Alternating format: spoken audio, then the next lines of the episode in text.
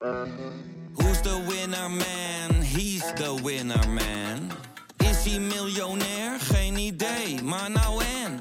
Je hebt geen jackpot nodig to be a winner man.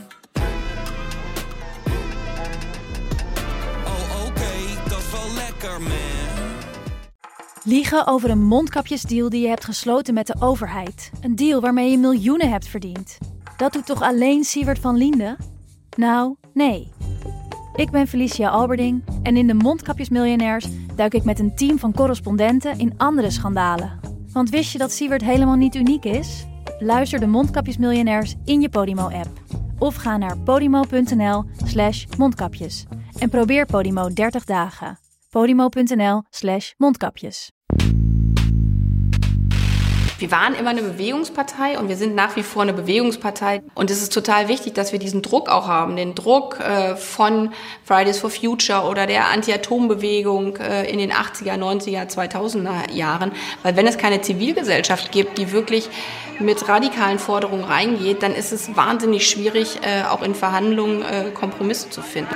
Und auf der anderen Seite sind wir aber nicht rein eine Bewegung, sondern wir sind eine politische Kraft in einem parlamentarischen System. Wir sind als Protestpartei erfunden worden, die Antiparteienpartei, also gegen das Parteiendenken. Und heute beziehen wir uns auf Verfassungsschutz. Wir erläutern Demokratie, wir erläutern europäischen Zusammenhalt, aber eben aus einem Verständnis heraus, dass wir dazugehören, dass wir Ja sagen zu diesem Land, zu der Gesellschaft in diesem Land, eine Verantwortung übernehmen wollen. Also nicht mehr sozusagen am Spielfeld dran stehen und rumbrüllen und sagen, ey, lauft mal alle schneller und da müsst ihr auch nochmal hingehen, sondern Spielmacher sind, auf dem Platz stehen und den Ball führen.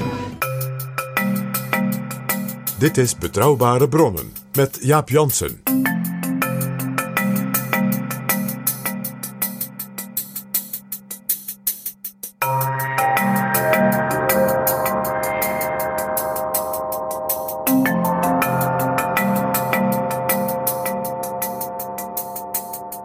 Hallo, welkom in Betrouwbare Bronnen, aflevering 331 en welkom ook PG. Dag Jaap. PG, 40 jaar geleden op 6 maart 1983 brak er een nieuw tijdperk aan in Duitsland en ook in Europa. En dat had twee redenen. En een van die redenen, die hoorden we hiervoor. We hoorden Annalena Baerbock en Robert Habeck, de twee ministers van de Duitse Groenen, die populairder zijn dan wie dan ook in Duitsland op het moment. En die partij kwam, vandaar dus een nieuw tijdperk, op 6 maart 1983, precies 40 jaar geleden, voor het eerst in de Bundestag.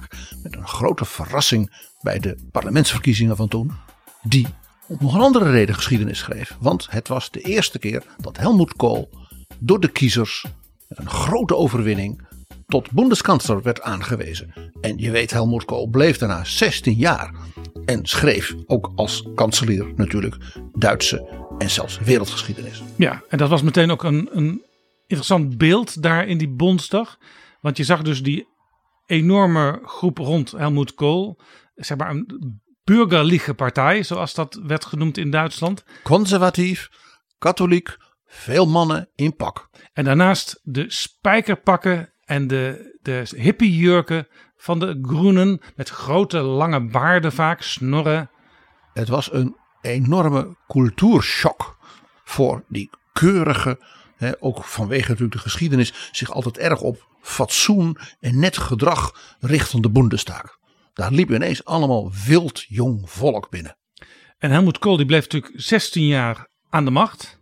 De Groenen die ontwikkelden zich van een beetje een ratje toe aan mensen die overal vandaan kwamen, tot een realistische regeringspartij. Maar dat ging niet vanzelf in die 40 jaar. En de ontwikkeling daarvan, hoe dat is gegaan, de enorme ups en downs daarin, en ook waar dat nu is terechtgekomen, gaat ons dus heel veel zeggen over de ontwikkeling van Duitsland, de ontwikkeling van heel Europa, en ook van de ontwikkeling van hoe de democratie en de cultuur in Europa zich de voorbije 40 jaar heeft getransformeerd. Daar gaan we het over hebben. Over die partij waarvan je misschien denkt een frisse, nieuwe regeringspartij. Maar ze zijn dus al 40 jaar vertegenwoordigd in de Bondsdag. Maar eerst, PG, we hebben een nieuwe vriend van de show. Dat is Thomas. Dankjewel, Thomas. En we hebben ook nog wat losse donaties binnengekregen. Frans en Rogier, en dat stellen wij zeer op prijs van hen beiden. Wil jij ons ook steunen met een donatie? En als je dat zelfs regelmatig wil gaan doen, dan word je ook vriend van de show. Ga dan naar vriendvandeshow.nl/bb. Vriendvandeshow.nl/bb. En we zijn je eeuwig dankbaar. PG, in de vorige aflevering hadden we het over de trekking van de staatsloterij die er weer aankomt. Op 10 maart 2023 is er weer eentje. En er is deze keer een hele bijzondere prijs. Je zou kunnen winnen. Let op, je zou kunnen winnen. Want er is er maar eentje die dat krijgt. 10 jaar achtereen, elk jaar €100.000. En de belasting is al geregeld, dus die is er al vanaf. Arme man, niks van rij, Jaap. Wat zou jij doen met elk jaar een ton? Nou, ik zit eigenlijk te denken aan onze luisteraars. Want dit is natuurlijk iets heel aparts. Je kunt eigenlijk dus voor jezelf gewoon rustig nadenken. En met dat geld heb je ook een soort rust en ruimte. Van welk mooi idee, welk politiek ideaal, welk maatschappelijk doel zou ik een impuls willen geven. Hoeft misschien dit het hele ton te zijn. Dat je ook nog een paar leuke dingen van doet. En dat kun je dan 10 jaar achter elkaar doen. Dus de goede inborst moet je laten zien eigenlijk. Als je zo'n enorm bedrag krijgt. En dan 10 keer achter elkaar. Je kunt dus 10 keer iets heel concreets doen. En dat is eigenlijk wel een heel uitdagende gedachte. Klinkt heel nobel, PG. Ja, er zijn mensen die nu drones voor Oekraïne op die manier via crowdfunding doen. Maar denk ook eens aan de opvang van vluchtelingen hier in ons land. Waar ook van alles nodig is. Nou, zo kun je van alles doen. Je kunt ook zeggen, de politieke partij die jij steunt. Dat je zegt, nou ik wil het wetenschappelijk instituut nog wat extra helpen. Dus ik zeg eigenlijk tegen onze luisteraars. Gebruik je fantasie eens een beetje. Dus dat is iets wat jij zou doen. Als jij elk jaar die €100.000 zou krijgen van de staatsloterij. Als jij die prijs wint, die enorme prijs. Dan zou je dus een groot deel van die ton gewoon gaan verdelen. Als echt een weldoener. Ja, die gelegenheid krijg je. En het zal het ene jaar zal dit zijn, de andere keer dat. Alleen maar dat het je verbeeldingskracht aanwakkert. Dat is alleen al leuk. Wil jij meedoen met deze trekking? Ga dan naar staatsloterij.nl/10-maart. Staatsloterij.nl/10-maart. Dit staat ook in de beschrijving van deze aflevering. De trekking is dus 10 maart 2023. Speel bewust 18+. Dit is Betrouwbare Bronnen. Jaap Jansen en Pieter Gerrit Kroeger duiken in de politieke geschiedenis. PG, 6 maart 1983 kwamen de Groenen de Bondsdag in. En een van hun aanvoerders was Petra Kelly, die 4 jaar eerder al had geprobeerd het Europees Parlement in te komen. Ze kreeg toen 3,2% van de stemmen. Net te weinig voor de kiesdrempel van 5%. Overigens, later werden de Groenen een grote fractie in het Europees Parlement, met de Duitse Grünen als dominante groep daarbinnen. Bij hun opkomst werden ze geholpen door de sfeer die was ontstaan rond de anti-kruisrakettendemonstraties. Ze waren echt de gezichten van de strijd tegen de kruisraketten, tegen de kernbewapening en voor een soort pacifistisch, ecologisch Duitsland. En daar willen ze ook geen compromissen over sluiten. Sterker nog, Petra Kelly sloot regeren met de SPD sowieso uit. Es gibt auch in den Reihen der Grünen Befürworter für ein Zusammengehen mit der SPD. Ja, es gibt durchaus in den Grünen einige, die meinen, wir sollten doch eine Koalition eventuell anstreben. Diese Grünen, Mandatsträger, zum Beispiel aus Baden-Württemberg, glaube ich, würden sehr hart von der Basis kritisiert, weil ich glaube, sehr viele Menschen die Grünen verlassen würden, weil sie sich dann verraten fühlen. Verraten von einer grünen Partei, die wirklich weit in eine Antiparteienpartei bleibt. De Groenen die hebben zich ook altijd gekenmerkt door federalistisch te zijn als het over Europa ging. Zij wilden heel graag, en dat willen ze nog steeds, een federaal Europa, dus eigenlijk een soort Europese Verenigde Staten. Maar destijds wisten ze nog niet precies hoe ze dat dan zelf zouden willen invullen. Want er waren bijvoorbeeld Groenen die al pleiten toen voor een Europese veiligheidspolitiek. En Petra Kelly, die had het daar moeilijk mee. Dat vond ze te ver gaan. Want hier speelde natuurlijk nog iets. Er zat dus ook een hele flinke scheut anti-Amerikanisme in. En dat moet je weer in die West-Duitse geschiedenis weer zien.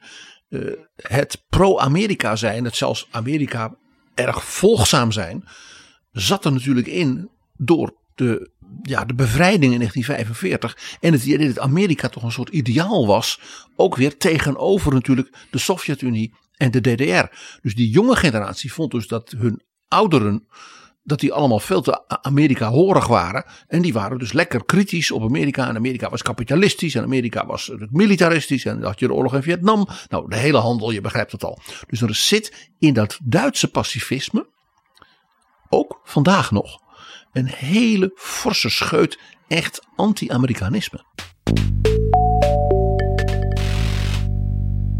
Zum ersten Mal bietet sich die Chance, die verkrustete Parteienstruktur der Bundesrepublik von innen her aufzubrechen.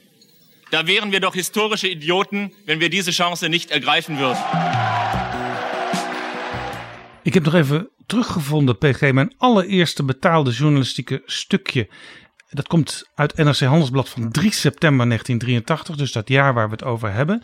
En daar beschreef ik die groenen die de Bondsdag binnenkwamen als: neem wat anti-atoombomdemonstranten, een aantal feministen, een handvol marxisten, enkele democraten en wat oud-politici, plak er een groen etiket op en je hebt een nieuwe partij. En dat zag die toen jeugdige Jaap Jansen heel goed. Want een van de meest opvallende dingen van die eerste dag in de Bundestag was dat het een, zoals men in Duitsland noemde, eine bunte troepe waren die daar binnenkwam. Er waren 28 mensen, allemaal heel jong. Daar zaten heel veel feministen bij. Ja, ik denk ook dat zij de eerste waren die 50-50 man-vrouw op de lijst hadden staan. Dat was een heel bewust iets wat ook in de geschiedenis van die partij nog lang heeft doorgewerkt. Maar bijvoorbeeld ook waar dus heel veel, zeg maar, weer brave Duitsers zich aan ergerden, dan wel verbijsterd waren. Ze hadden allemaal van die zelfgebreide truien aan, ook de mannen. Dus niet een pak en een das om, nee, van die gebreide truien. En dan die hele lange haren en baarden. En dan ook nog, oh wat erg Jaap, turnschoenen. Gimpies. Ze liepen op gimpies in de Bundestag. En dan zaten er allemaal mensen in die afdelingen hadden, met name de grote steden. Hè, en dat waren radencommunisten. Dat waren dus hele linkse, communistisch ingestelde mensen die de DDR haten. Want die zeiden, de DDR, dat zijn geen echte communisten. Dat is in feite Sovjet-onderdrukking. He, daar worden de mensenrechten vertrapt, wat ook zo was. In feite radencommunisten, dat waren in zekere zin anarchisten. Maar dan anarchisten, niet het idee van dat woord wat mensen vaak hebben. Maar juist extreem democratische mensen die eigenlijk over elk besluit een discussie en een stemming willen. En dat ook bij wijze van spreken, wat jij in de koffie neemt, daar moet over gestemd worden. Ja, die waren woke avant la lettre. En dat leidde ook toe dat de interne besluitvormingsmechanismen binnen de Groenen een heel apart verhaal zijn. Daar gaan we het ook nog wel even over hebben. Maar er zaten dus ook echte klassieke, harde communisten. Maar dan harde communisten in de zin van Marx serieus nemen en dus zeggen, dat Moskou, dat Kremlin, die DDR, dat zijn verraders. Die waren nog zuiverder in de leer. Ja. Die zaten dus bij de Groenen. Die zaten ook niet bij de SPD, hè, dat snap je. Nee, en ook sommige, niet bij de partijen die de Moskou betalen. En sommige van die eerste parlementariërs die zagen er ook een beetje uit als Karl Marx. Met dat lange haar en die lange baard. Het was een eerbetoon aan de grote denker, inderdaad. Dan waren er ook mensen bij die als juristen hadden meegeholpen bij de verdediging van de mensen van de Rode Armee-fractie. Nou, dat was natuurlijk ook voor heel veel Duitsers, voor de grote meerderheid van de Duitsers, verschrikkelijk. Ook die mensen hebben natuurlijk recht op verdediging. Dat was ook wat zij zeiden. Maar daarbij zei, dat zijn sympathisanten, werd dat genoemd. Dat soort woorden hadden in Duitsland altijd een beetje een hele nare bijklank. Ja, maar een aantal zeer geslepen juristen kwamen dan meteen in die fractie. En dat had gevolgen, ja. Opa, waarom zijn die vissen dood? Weil die industrie dat Rijnwasser vergiftet had. Wer hat dir das gesagt? Die Grünen. Die einzige alternatieve. Dat was echt een jonge generatie in feite van de moderne consumptiemaatschappij, waar ze natuurlijk heel erg tegen waren.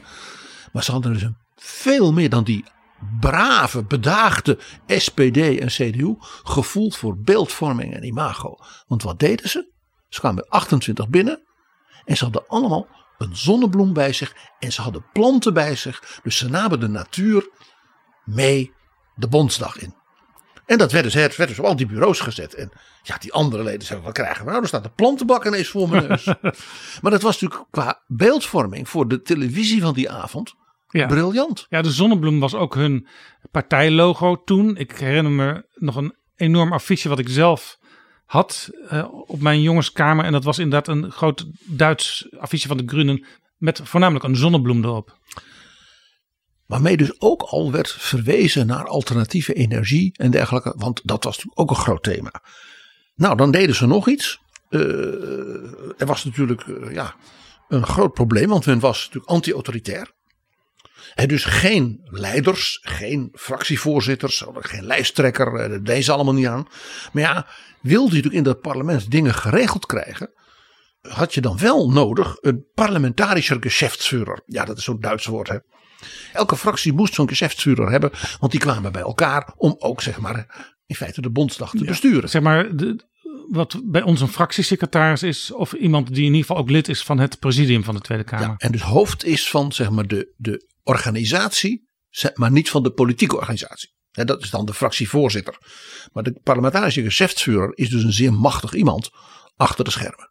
En ja, daar hebben ze toen maar iemand voor aangewezen uit een van hun allersterkste afdelingen, die dus ook goed georganiseerd waren, was dus in Frankfurt, de grote stad Frankfurt. En daar was een bekende straatvechter en taxichauffeur, een Joschka Fischer. En die werd die geschäftsführer. En dat is het begin van een van de meest opmerkelijke politieke carrières in het Duitsland van de voorbije 40 jaar geworden. Ja, en wat ze toen al hadden en wat ze tot op de dag van vandaag nog steeds hebben. Je zei het al, eigenlijk leiders, dat kon niet toen. Maar als er dan toch mensen aangewezen moesten worden, dan waren er altijd twee, waarvan, zoals ze het zelf omschreven, ten minste één vrouw. Ja, ze hebben heel lang altijd gezegd, wij gaan dus niet doen aan een kanslerkandidaat of een lijsttrekker. We hebben altijd een doppelspitze, zoals dat heette. Een man en een vrouw, dan wel een vrouw en nog een vrouw. En dat werd dus ook gedaan op lokaal niveau. Natuurlijk in de Länder, wat in Duitsland heel belangrijk is, maar ook nationaal. Ja, en in een van hun regels staat, als er ergens 3 mensen moeten worden aangewezen, dan zijn het in ieder geval 2 vrouwen. Ja, dat is echt een sterk punt. Nou, die Fischer, dat bleek dus een politiek natuurtalent. Hij stond bekend als straatvechter toen hij de politiek inkwam. Er zijn foto's van hem op straat in Frankfurt bij acties. Ik zal maar zeggen tegen de Vietnamoorlog of krakersrellen. Hij liep altijd overal vooraan. Het was een echt haantje de voorste type. En er zijn dus foto's waarvan men zegt, ja, je ziet hem hier een steen gooien in het gezicht van een politieman. En hij heeft altijd gezegd, nee, dat ben ik niet. En je kunt het niet helemaal goed zien. Maar het was een wilde jongen. Hij was taxichauffeur ook. Ja, want hij had zijn studie afgebroken en was bezig met vooral het organiseren van sponti-actionen. Dus spontane acties van jongeren. En hoe radicaler, hoe leuker. Maar er zat dus in die Joschka ook nog een hele, wat de Duits noemen, hellerkopf.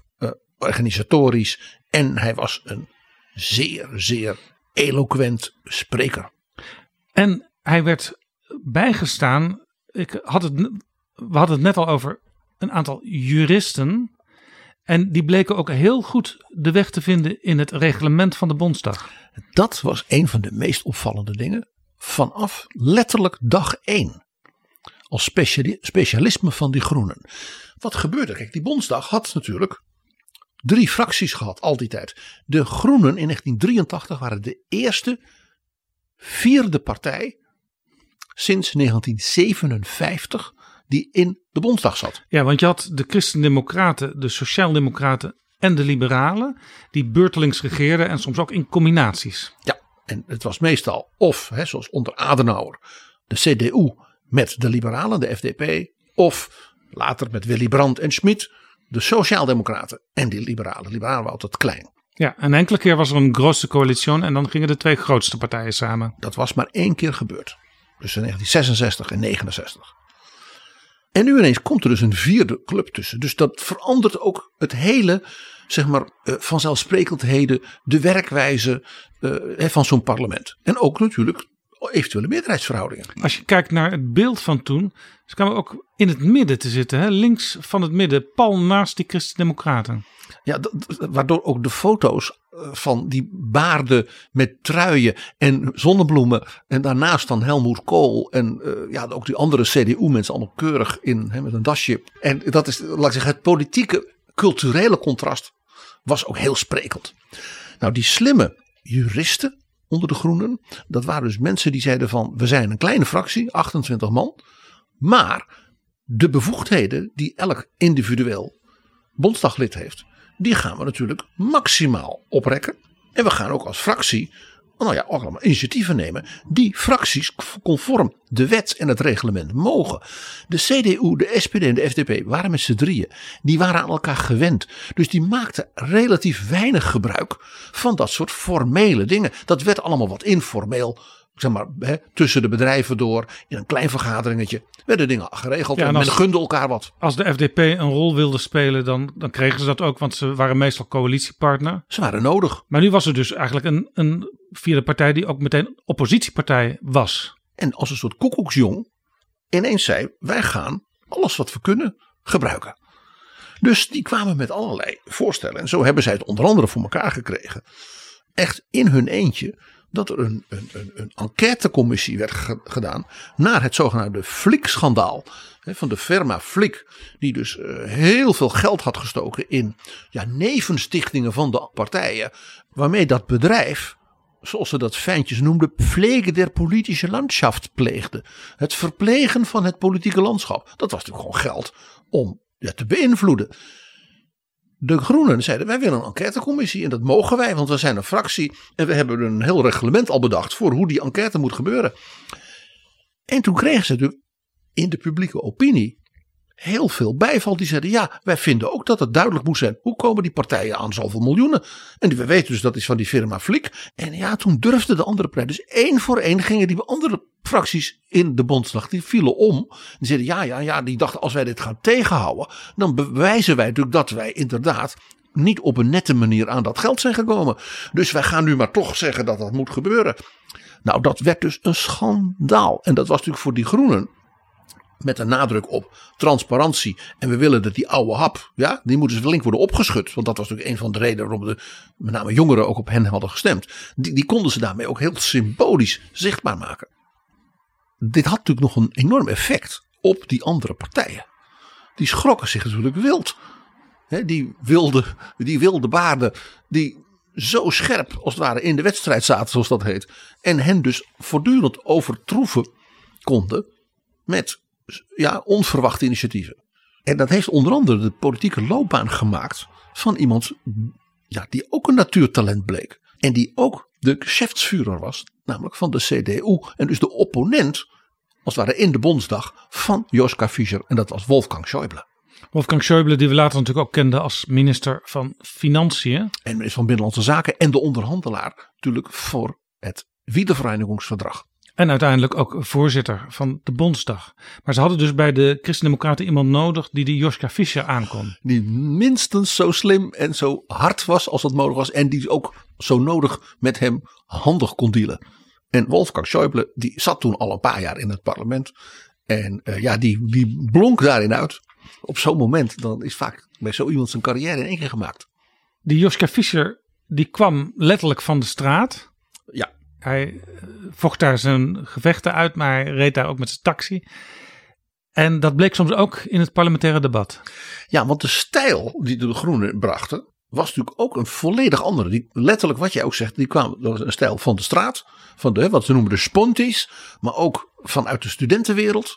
En die wat bedaagde manier van doen, die werd doorbroken.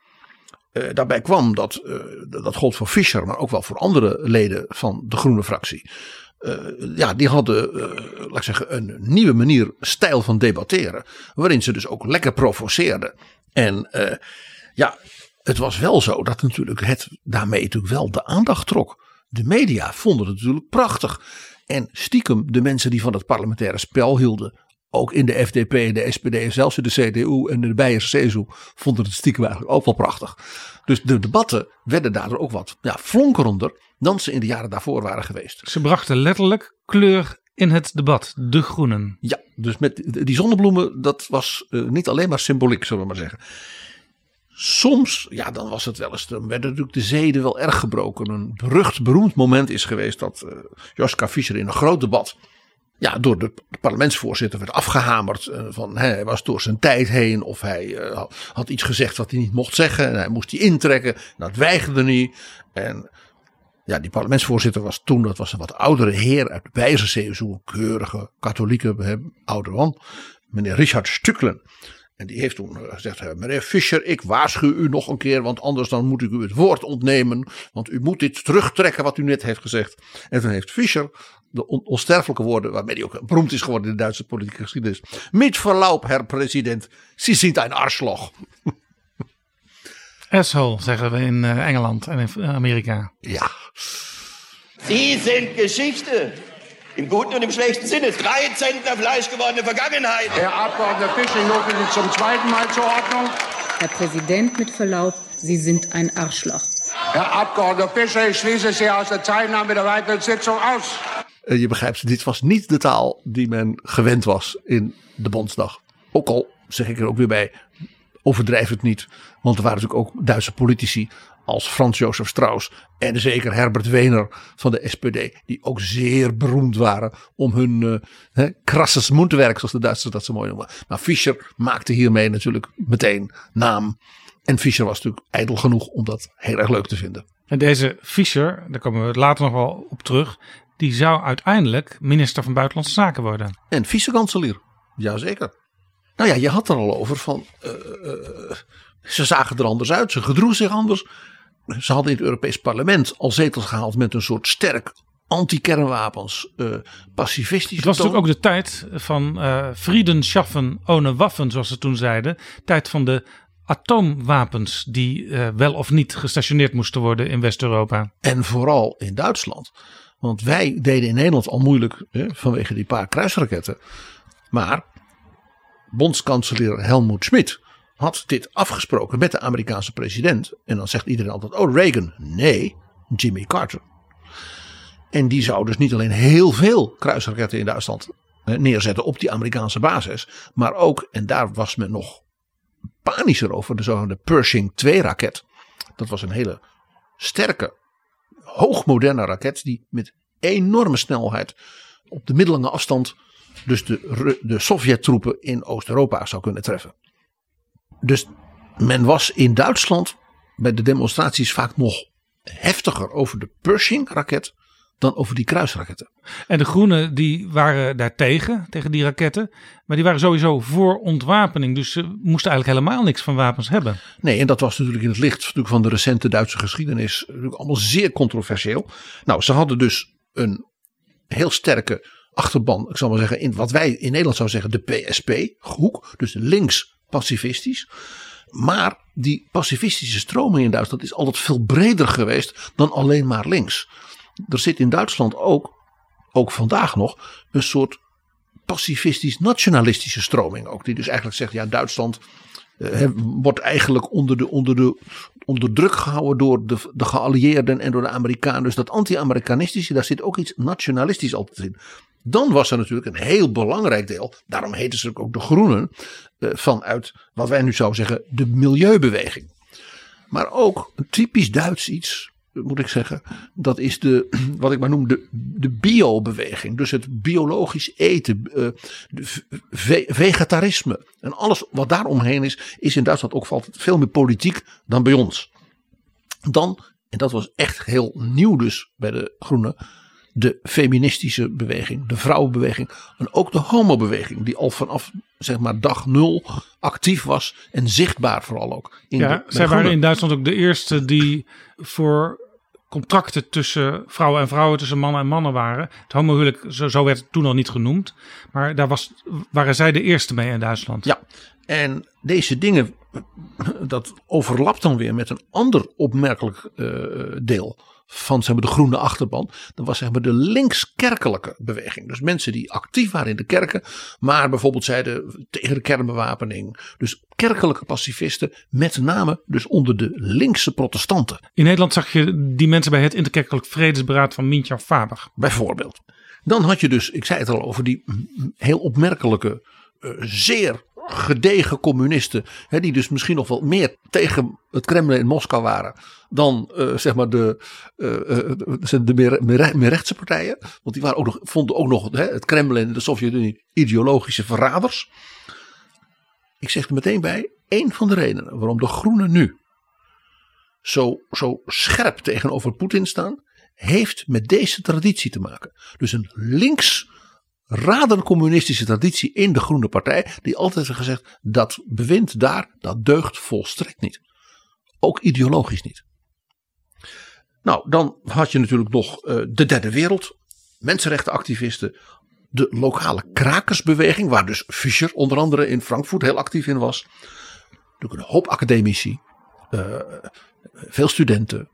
En wat, dus de Duitse, wat in Duitsland zo mooi heet Sponti-groepen. Dat zijn dus gewoon activisten die bij elke demonstratie meedoen.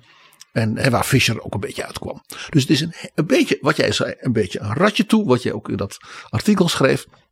En de Beierse leider van de CSU, Franz Josef Strauss. Die was natuurlijk op een bepaalde manier natuurlijk dol op de groenen. Want daar had hij natuurlijk een object waar hij met zijn enorme eloquentie natuurlijk op kon hakken. Ja, dan heb je een twee strijd. En politici willen altijd niets liever dan een tweestrijd. Zeker als er verkiezingen in aantocht zijn. Ja, en als je dan links wil bestrijden. En dan duw je dus die SPD, de grote concurrent. Hè, dus in de hoek van die groenen. Hè, dus allemaal één pot nat. Van Franz Josef Strauss heeft ze dus ooit in een toespraak omschreven als ein Narrenschiff auf dem Weg zu Utopia. In deze Bundesrepublik Deutschland einen fundamentalen Richtungswandel in Richtung Rot-Grün vollziehen würde, dann wäre unsere Arbeit der letzten 40 Jahre umsonst gewesen. Wir stehen doch vor der Entscheidung, bleiben wir auf dem Boden trockener, spröder, notfalls langweiliger, bürgerlicher Vernunft und ihrer Tugenden, oder steigen wir in das bunt geschmückte Narrenschiff Utopia ein, in dem dann ein Grüner und zwei Rote die Rolle der Faschingskommandanten übernehmen würden. Jaap, in 1979 bij de Europese verkiezingen, toen had dus Schmidt met Carter dat met die kruisraket in die Pershings geregeld. Hè. Vandaar dus ook dat het kabinet van 8 in datzelfde 1979 zulke grote problemen had hier in Nederland. En in 1983 komen die groenen dus gewoon boven de 5% in de Bondsdag. En dat hebben ze maar aan één iemand te danken. Hun echte politieke peetvader. En dat was natuurlijk Ronald Reagan. Want Reagan werd natuurlijk het hasobject. Dat werd het symbool van alles waar natuurlijk die groenen, die pacifistische jongeren tegen waren. Een Hollywood cowboy. Een wapenwedloop in gang zetten. Die was ontzettend rechts. En ja, dat was natuurlijk een veel charismatischer beeld om tegen te zijn dan de toch wat vrij brave en vrome Jimmy Carter. Dus Reagan is zeg ik altijd een beetje de politieke peetvader van de Groene Partij in Duitsland. Zonder Reagan waren ze er misschien niet gekomen.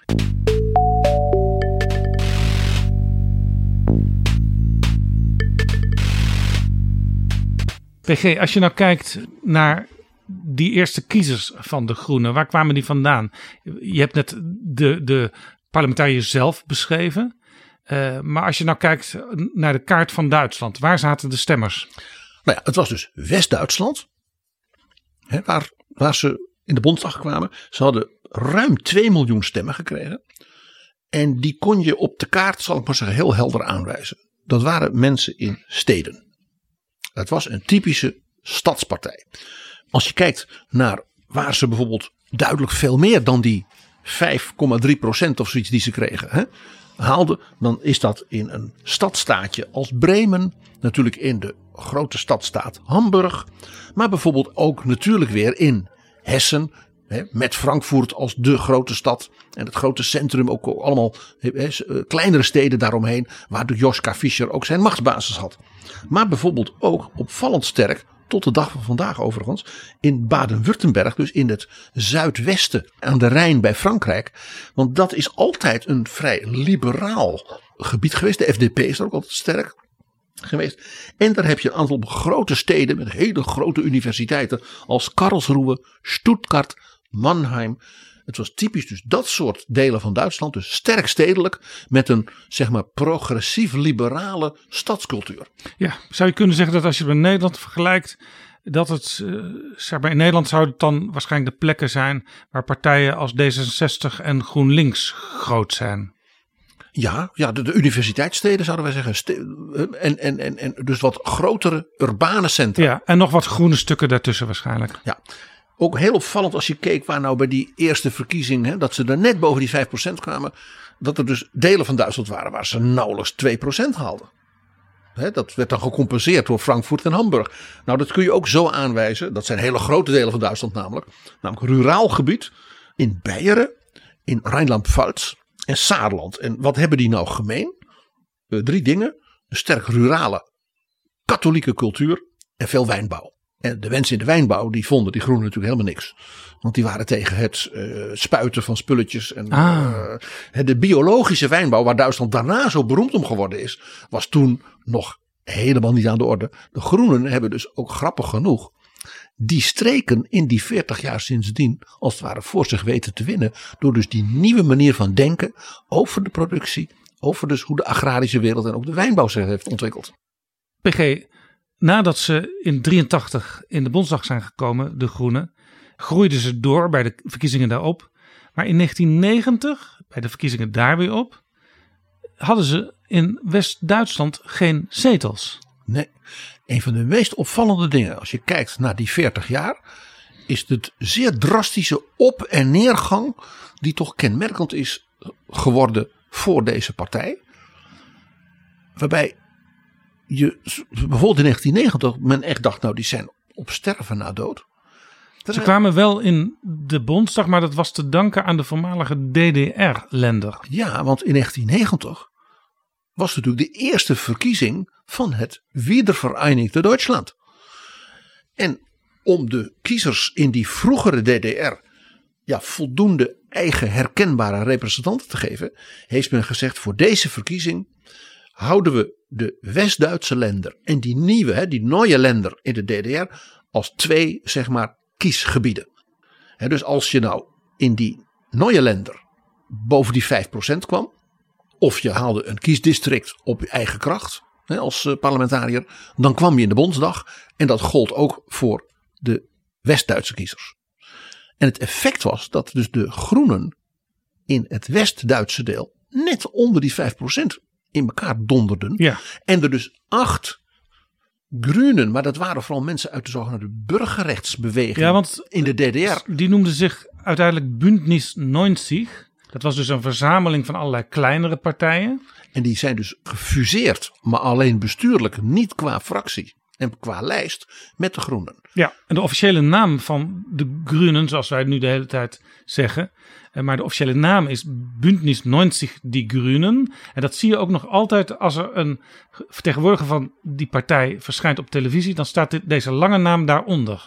En dat Bündnis 90, dat betekent dus het bondgenootschap van 1990. Dat is dus een symbolisch begrip dat men ook gehandhaafd heeft om te zeggen, wij zijn in 1990 met de Wiedervereinigung een nieuwe alliantie aangegaan. Dus tussen de groene partij en beweging uit het westen en de burgerrechten, mensenrechten, democratische bewegingen in het oosten. Maar omdat ze in het westen die kiesdrempel van 5% niet haalden, was dus ineens een vreemd gezicht, want er zaten dus ineens allemaal andere mensen, namelijk 8 uit het oosten in het parlement.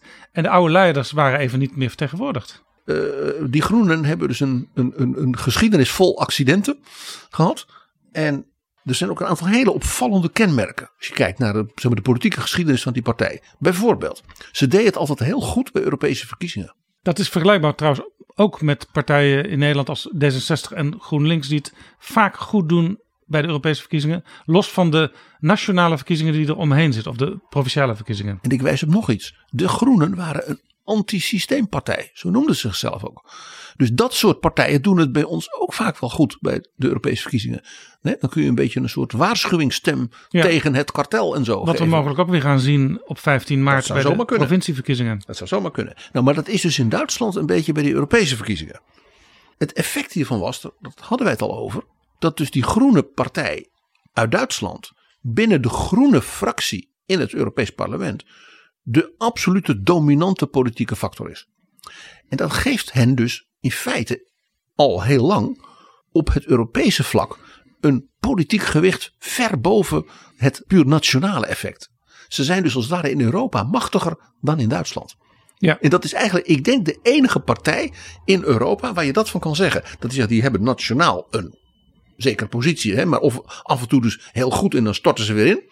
Maar in de Europese politiek zijn ze altijd sterk en zijn ze dus, doordat ze die speciale positie hebben, veel machtiger dan partijen uit andere landen. Ja, ik moet trouwens bij het Europees Parlement ook weer denken aan die bloempotten waar jij het over had in de Bondsdag. Dat gebeurt in het Europees Parlement ook af en toe, hè, dat er een soort van actie gevoerd wordt in de plenaire zaal, ook door andere partijen. Maar misschien zijn die groenen het wel geweest die daarmee begonnen zijn. Dat zou me helemaal niet verbazen, Jaap. Maar hoe machtig en invloedrijk dus die Duitse groenen in het Europees Parlement zijn, daar hebben de luisteraars van Betrouwbare Bronnen een keer een minuutje van meegekregen. Jij weet nog, Jaap, wij zaten bij een van de meest ervaren en invloedrijke Europese parlementariërs. Elmar Brok uit de CDU. De vaste praatpaal voor Europese politiek van zowel Kohl als Merkel. En die werd gebeld door een leider van de Groenen. Die nam de telefoon op en toen werd hij gebeld. En toen vertelde hij aan zijn chef, Manfred Weber: ja, ik heb net gesproken met Bütikofer. En die Bütikofer is een van de meest ervaren en invloedrijke groenen in het Europees Parlement. Die zit er al heel lang in. Is een van de oprichters zelfs van de Groene Partij. Ja, die Reinhard Bütikofer, die is zelfs tussen 2002 en 2008 de voorzitter geweest van de partij. Dus deze twee mannen, deze twee Duitsers, die hadden met elkaar zitten dealen over wie wordt de volgende president van de Europese Commissie. Want dat was op dat moment de discussie. En dat gaf dus aan hoe belangrijk dus die groene de factor, en dan met name de Duitse groene factor, in Brussel en Straatsburg is.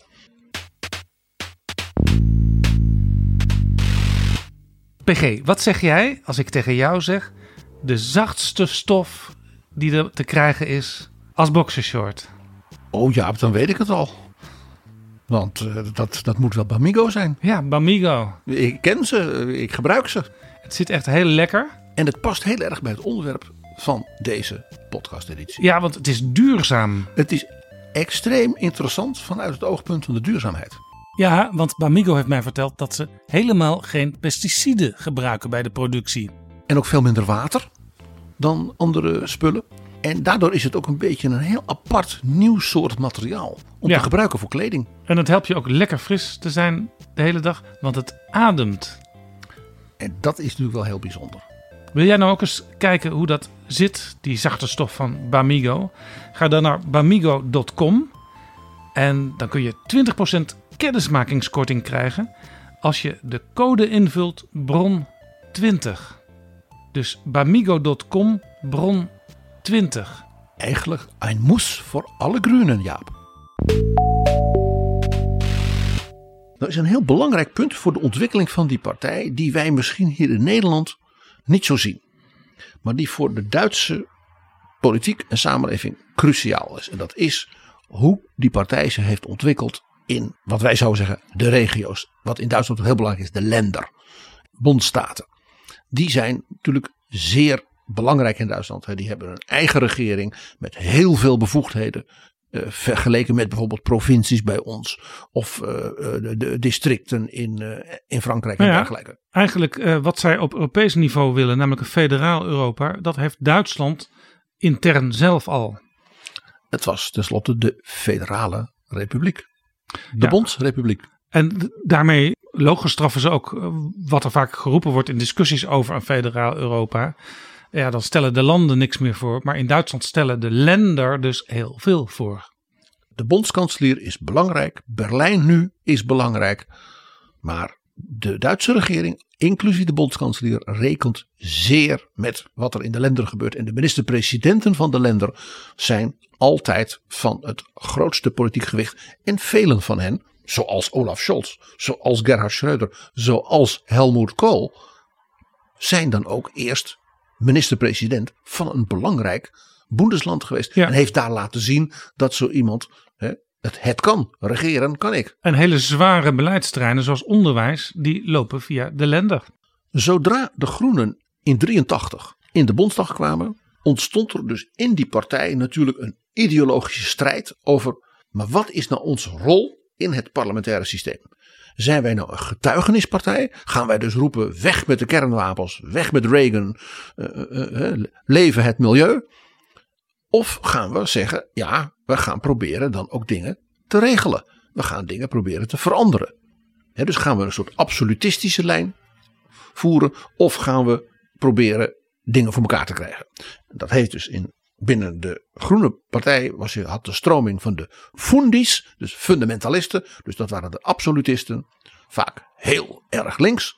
En de Realos. Dat waren dus de realisten. Die zeiden, je moet in de politieke werkelijkheid proberen je groene idealen stap voor stap te realiseren. En dat was niet een stempel dat alleen journalisten op die verschillende groepen drukten. Maar dat was ook een naam die mensen in de Groene Partij zichzelf gaven. Dus bijvoorbeeld Joschka Fischer, die we straks al noemden, die ontwikkelde zich al snel tot een realo. En dat zei hij zelf ook. Zelfs met enige spot placht hij uit te leggen van ja, ik was natuurlijk zo'n actievoerder en van die Sponti-cafés en wat hij allemaal in Frankfurt deed. Maar ja, hij werd parlementarische geschäftsführer. Hij moest dus knokken met zo'n Wolfgang Schäuble. En ja, dan was het ook wel leuk als je ook af en toe iets won en iets voor elkaar kon krijgen. Dus Fischer werd heel snel, doordat hij gewoon in de machinekamer van de Duitse politiek terecht kwam, als hele jonge vent, een enorme realo. Waarbij hij altijd heeft beweerd tot de dag van vandaag, alleen een realo kan een echte fundi zijn. Want alleen een realo kan ook echt die idealen dan ook, die fundamenten, realiseren. Ja, en hij werd natuurlijk enorm getraind bij zijn opkomst binnen die partij en binnen de Bondsdag. Omdat hij enerzijds dus met die andere partijen moest overleggen de hele tijd. En daar dingen uit moest slepen met alle kennis die ze bij de Groenen hadden van het reglement. Maar tegelijkertijd moest hij ook intern dat steeds weer verdedigen bij die fundies. Dus het was steeds vanuit zijn idee het ene extreme en het andere extreme. En dan moest hij tussendoor laveren. En als je dat goed doet, ja, dan kun je uiteindelijk ook een goede minister worden. Nou ja, wat er gebeurde was natuurlijk dat die fractie van 28 mensen, die was natuurlijk intern anti-autoritair. Dus alles werd besloten na enorme discussies. De partijcongressen van de Groenen waren ook anti-autoritair. Ze hadden dus niet een partijvoorzitter die als het ware met de hamer zei, en nou gebeurt dit en ik heb een meerderheid geregeld en ik dram het door. Was het ook zo dat ze eigenlijk alles bij consensus wilden besluiten? Dat kon niet. Dus er werd geknokt. Waarbij dus echt ook de strijd als het ware in de plaatselijke afdelingen begon. Wie de meerderheid had, zodat wie dan zijn drie gedelegeerden naar het regionale partijcongres kon sturen van alleen de staat Baden-Württemberg. Die koos dan weer gedelegeerden naar de nationale. Dus dat was een permanente ideologische oorlog in die partij. Hetgeen natuurlijk de andere partijen en de media prachtig vonden, want dat leverde mooie beelden op van elkaar. Gejoel, geschreeuw, enorme gevechtpartijen, huilpartijen, partijcongressen die tot diep in de nacht doorgingen en geen besluit namen. Het was zelfs zo toen Joschka Fischer inmiddels minister was, dat hij op zijn eigen partijcongres werd besmeurd met groene verf door gewoon leden van zijn partij. Ook dat was niet ongebruikelijk in die partij. Ich hätte mir auch nicht träumen lassen, dass wir Grüne unter Polizeischutz einen Parteitag abhalten müssen. Aber warum müssen wir unter Polizeischutz diskutieren? Doch nicht, weil wir diskutieren wollen, sondern weil wir offensichtlich welche nicht diskutieren wollen, wie wir gerade erlebt haben. Tegelijkertijd was het dus ook zo dat in die delen van de Groene Partij, waar de Realo's vleugel als het ware kon domineren, die lijn van Fischer de dragende werd. En het is dus geen toeval dat al 2 jaar... nadat ze in de Bondsdag waren gekomen, dus in 1985, de Groenen van Hessen, dus van Frankfurt Wiesbaden, Darmstadt, dat gebied, waren die met de SPD een coalitie sloten.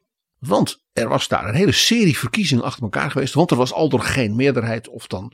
En de CDU blokkeerde natuurlijk dat de SPD in zijn eentje kon regeren. De FDP had problemen onderling. Die viel een beetje uit elkaar. En uiteindelijk is het Fischer geweest. Die heeft dus met de SPD-leiding gezegd van... nou ja, het land moet wel geregeerd worden. Dan gaan jullie ook wel bij ons groenen inleveren. Maar dan beloof ik dat wij constructief zijn. Nou, dat leidde natuurlijk tot een partijcongres, wat natuurlijk dagen duurde, waarbij de Fundis uiteindelijk dan de nederlaag leden. En Joschka Fischer werd dus minister en aanvoerder van de Groenen in de staat Hessen.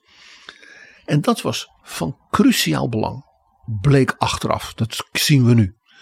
Want daarmee konden de Groenen laten zien dat ze naast dus die activistische protestpartijrol... van al die verschillende groepen van feministen tot pacifisten tot vul maar in. Dat ze dus ook kwaliteiten konden inbrengen waar de andere partijen, zeg maar de klassieke middenpartijen, respect voor kregen. Zodat ook de kiezers van dat soort partijen misschien wel eens zeggen van ja, maar ze kunnen wel wat. Dat is dus niet alleen veel geschreeuw in wollen truien. Precies. Veel geschreeuw en veel wol. Ja. Dus Hessen was de voorloper. En Hessen is een belangrijke deelstaat, dichtbevolkt, grote steden, maar ook hele grote rurale gebieden, dus alles wat. En toen niet lang daarna een hele belangrijke symbolische doorbraak. Ze kwamen in de regering van West-Berlijn, dat toen nog een deel van West-Duitsland was, ja formeel niet, maar het hoorde er toch wel bij, midden in dus de zee van die DDR. Ja, in de Senaat van Berlijn. Ik herinner me dat nog goed. Heel veel spijkerjackies en ook heel veel buttons op die jackies. Zeker met tegenkruisraketten en tegen kerncentrales. En voor de vrouwenstrijd. En Berlijn was natuurlijk een hele progressieve stad met heel veel studenten en links jong volk. Mede omdat als je in West-Berlijn studeerde was je officieel niet meer dienstplichtig, want dan mocht je niet naar de Bundeswehr. Een zeer aantrekkelijke reden om als jongen natuurlijk in Berlijn te gaan studeren. Nou, dus in Berlijn heette die partij niet alleen de Groenen, maar ook nog de Alternatieve Liste. Die naam werd ook gebruikt bijvoorbeeld in Hamburg. Dus in dat soort hele grote steden was het ook echt de alternatieve lijst. Het was nog echt dus van de krakersbeweging en dergelijke. Die vonden de naam Groenen niet genoeg. Ja, en er zijn... Als je de kiesdistricten waar de Groenen enorm scoren in Duitsland bekijkt, zijn er altijd een paar bij in Berlijn. Nog steeds. Nog steeds. Daar is onder andere één groene meneer geweest. Die had altijd dat kiesdistrict van Kreuzberg en zo. Meneer Ströble, die is onlangs overleden. Die heeft, ik denk, bijna die hele 40 jaar... Het was een van die advocaten van de Baader-Meinhof groep. Ook. Ja, en dat was dus een stem die hem een rechtstreekse zetel opleverde in de Bondsdag. In den ersten Jahren und gerade in der Gründungsphase war für die Grünen die Macht ja sowas Igitt-Igitt. Da wollen wir nichts mit zu tun haben, das ist nur schmutzig. Ich war nie dieser Meinung. Ich meine, man muss die Macht sehen als Mittel, die Welt zu verändern und zum Besseren. Dus die Verkiezing in Berlijn, dus dat ze in zo'n grote stadsbestuur zaten, naast dus in zo'n grote deelstaat als Hessen, maakte dus de Groenen breder. Daar kwam nog iets bij. Ze waren nog niet in die senaat gekozen of de muur viel. Dus ze konden ook, juist als medereginners in Berlijn, meedoen bij het vormgeven van het nieuwe gezicht van Duitsland. Je hoort het al, dit waren allemaal coalities op links. En zolang dat het geval was, bleef natuurlijk het bereik van de Groenen politiek beperkt. Rechts kon zeggen, ze zijn een aanhangwagentje van de SPD. Dan wel, zoals dan Franz Josef Strauss graag deed.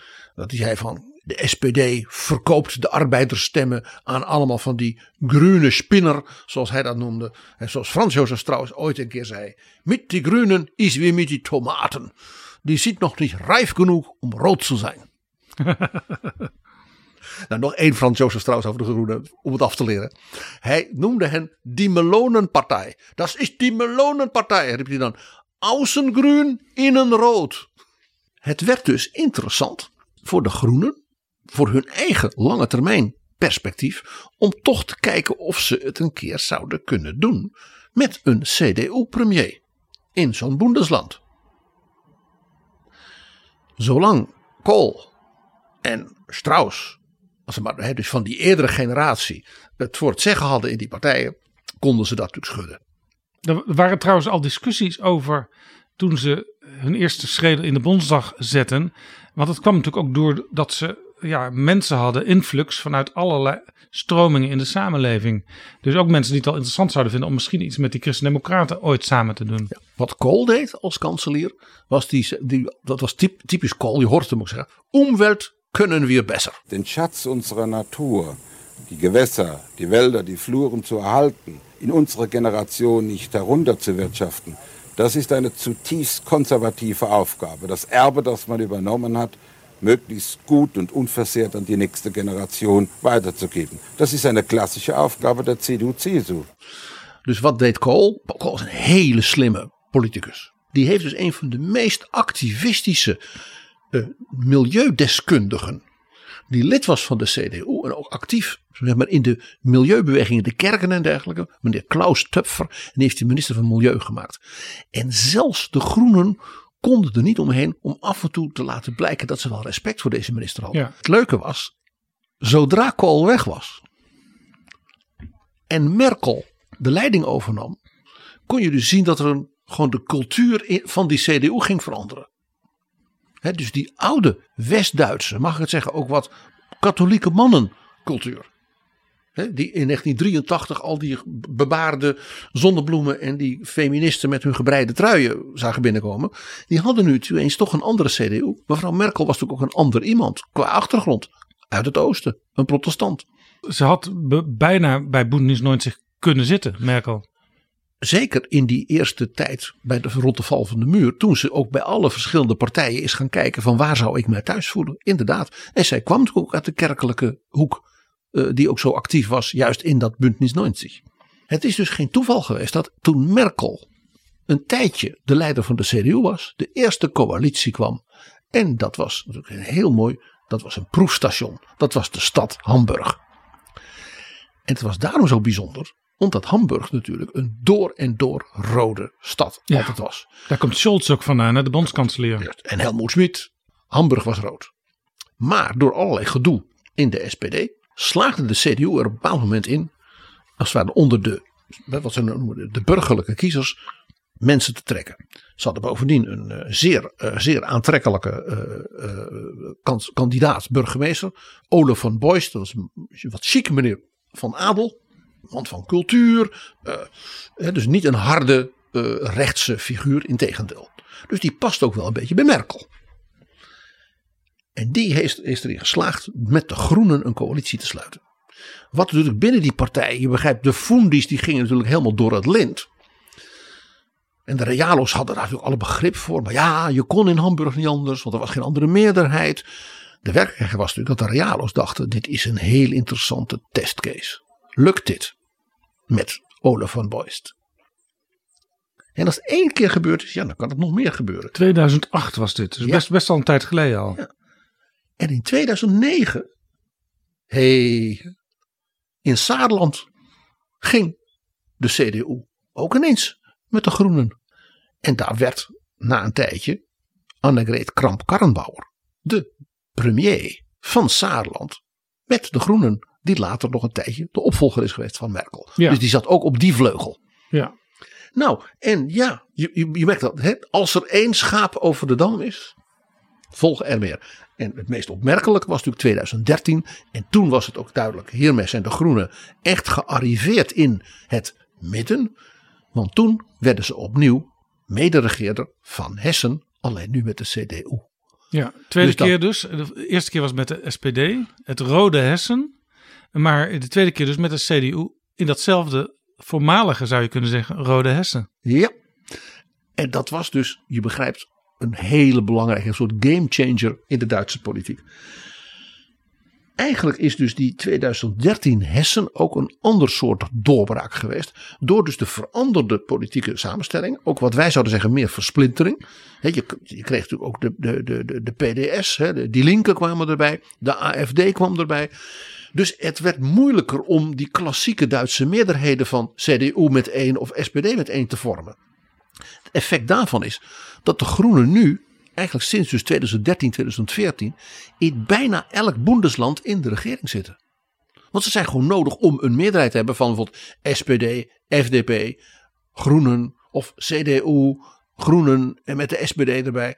Heel veel van dat soort regeringen. Dus zeg maar de rol die vroeger de FDP speelde in heel veel regeringen in Duitsland, die is in ieder geval in de Länder nu ook door de Groenen ingenomen. En er is nog een belangrijk moment, PG, en dat is 2011. Wat gebeurde er toen? Ja, dat was ook weer zo'n gamechanger. Hè? Dus je hoort het nu echt, hè? 2008, 2009, 2011, 2013. Je ziet ineens zo'n dynamiek 2011, ontstaan. We gaan even kijken in Baden-Württemberg. In Baden-Württemberg is er een schandaal politiek. En dat kost de CDU en de premier van de CDU zijn kop. Maar Baden-Württemberg was een heel sterk CDU-land. En ja, die partij stortte in. En de SPD deed het eigenlijk niet zo heel goed. Want die oppositie had niet zo'n goede naam. En daar werden de Groenen in één keer de grootste partij. En die konden met de SPD samen. En wat zeggen de Groenen? Wij zijn bereid, en heel belangrijk, in staat een regering van Baden-Württemberg te vormen met de SPD. En Wilfried Kretschmann werd daarmee de eerste premier van een Bundesland uit de Groene Partij. Ja, ze hebben in Duitsland dus in de Länder hebben ze minister-presidenten. En dat werd dus een groene voor het eerst, Wilfried Kretschmann. En die was heel snel zeer populair, zeer gezien. En dat is ook zo iemand, een beetje als Fischer. Dus begonnen als een enorme radikalinski, hè, zoals ze dat noemden. En ontwikkelde zich tot wat de Duitsers noemen een landesvater. Hij is een realo geworden, maar nog altijd met een aantal soort van die fundamenteel herkenbare dingen.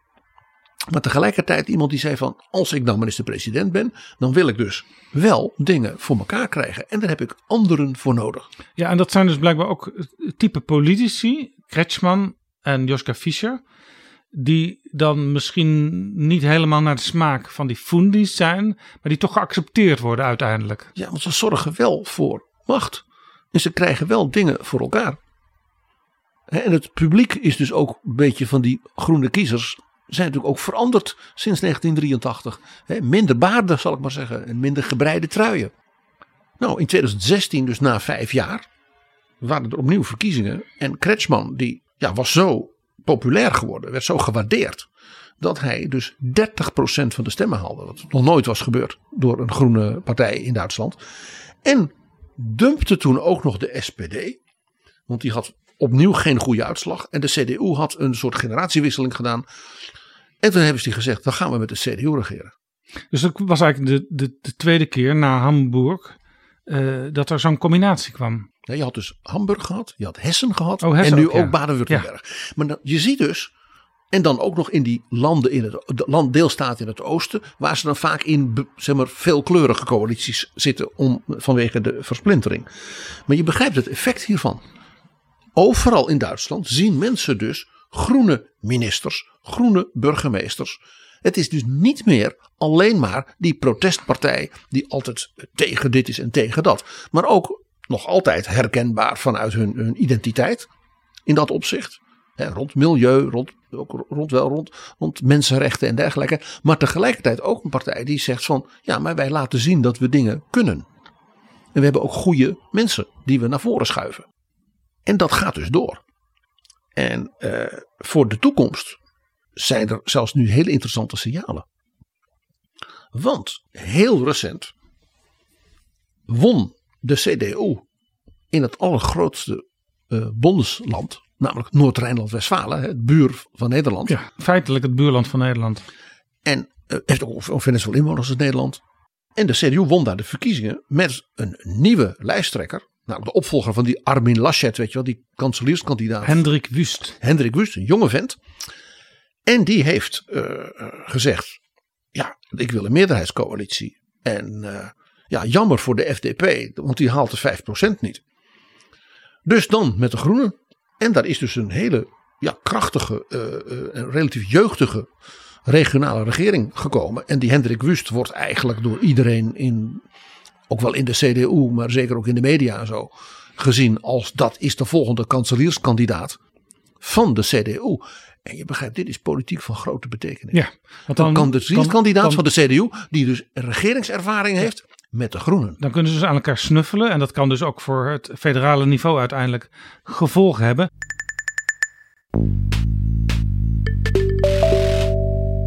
Dit is Betrouwbare Bronnen. Een podcast met betrouwbare bronnen. De Groenen gaan op een gegeven moment meedoen in een coalitie met de SPD. Dat was de eerste grote politieke doorbraak nationaal.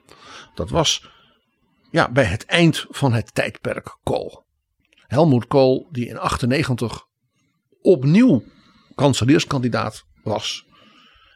Nadat hij natuurlijk had beloofd dat Wolfgang Schäuble als zijn opvolger het dan zou doen. Dat is tussen die twee ook nooit meer goed gekomen. En Helmut Kohl, dat was 1 keer te veel. Zelfs de hem zeer waarderende Duitse kiezers, die wisten wat men toch aan hem dankte, zeiden nee, niet nog een keer 4 jaar. En de Duitsers die verwelkomden Gerhard Schröder als de frisse nieuwe bondskanselier. Van de SPD. En die sloot een coalitie met de Groenen.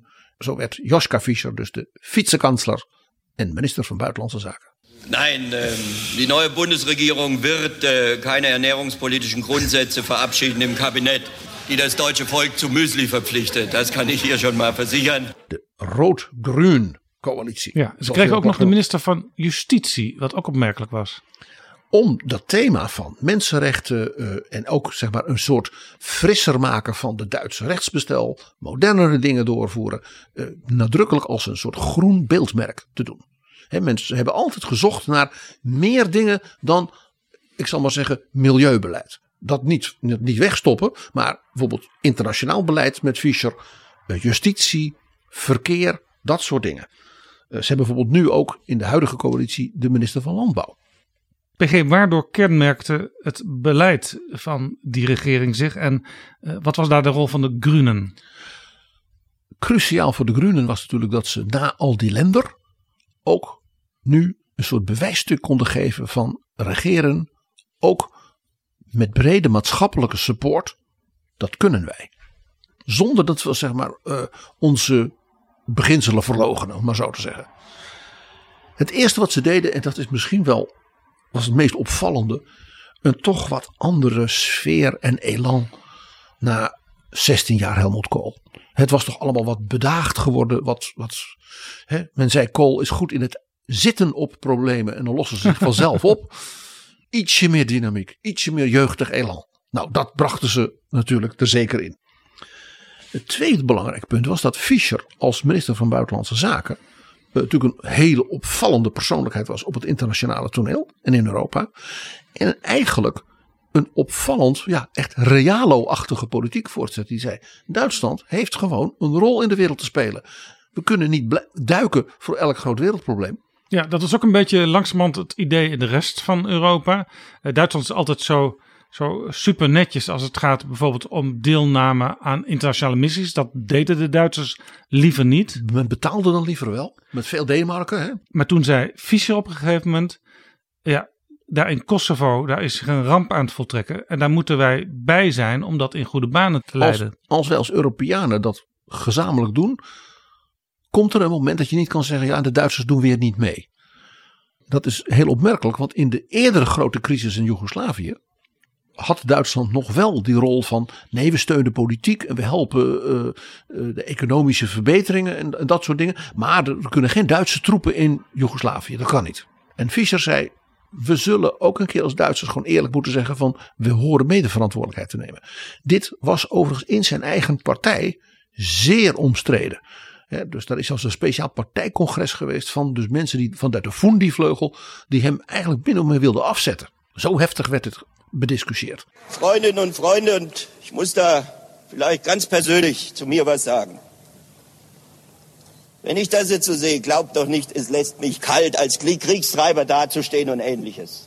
Glaubt doch nicht, ich bin in eine grüne Partei gegangen, wenn ich so scharf drauf wäre, dann wäre mein Platz in der CDU und manche unterstellen das ja auch. Maar dat betekende dus dat toen Fischer dus ook zijn eigen achterban kon overtuigen, dat toen de rest van Duitsland zei, en dat was weer van belang natuurlijk voor de steun voor de Groenen op langere termijn, ze zijn wel dapper.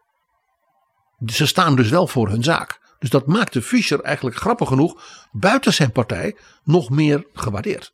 En dit was een beetje de afschaduwing, zou je kunnen zeggen, maar daar kunnen we het straks over hebben, van wat er nu gebeurt onder leiding van groene minister op diezelfde post buitenlandse zaken, Annalena Baerbock in Oekraïne.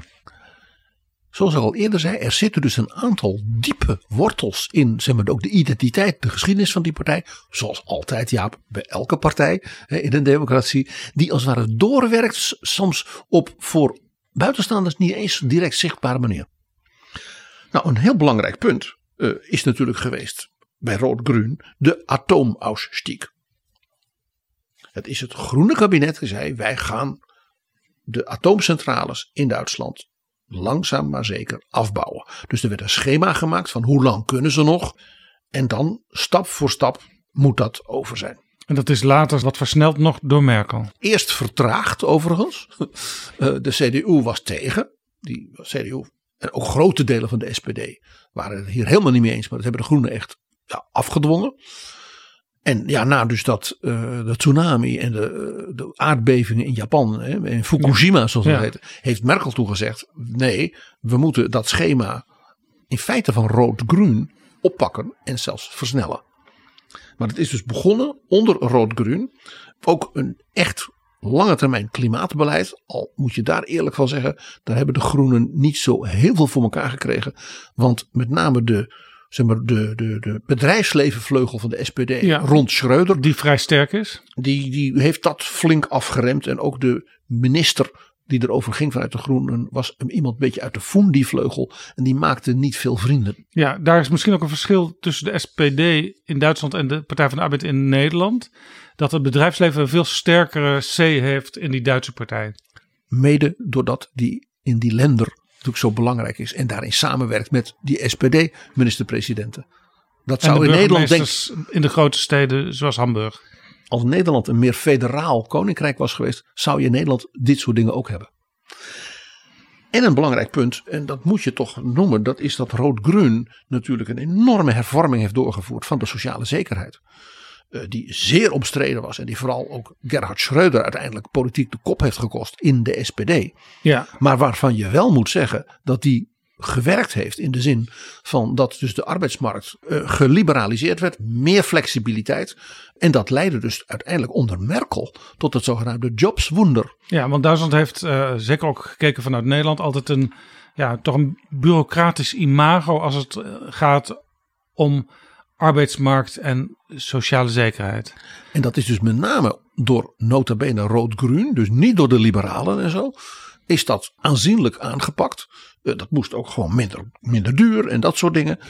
En ja, dat heeft uiteindelijk dus de Duitse economie zeer geholpen.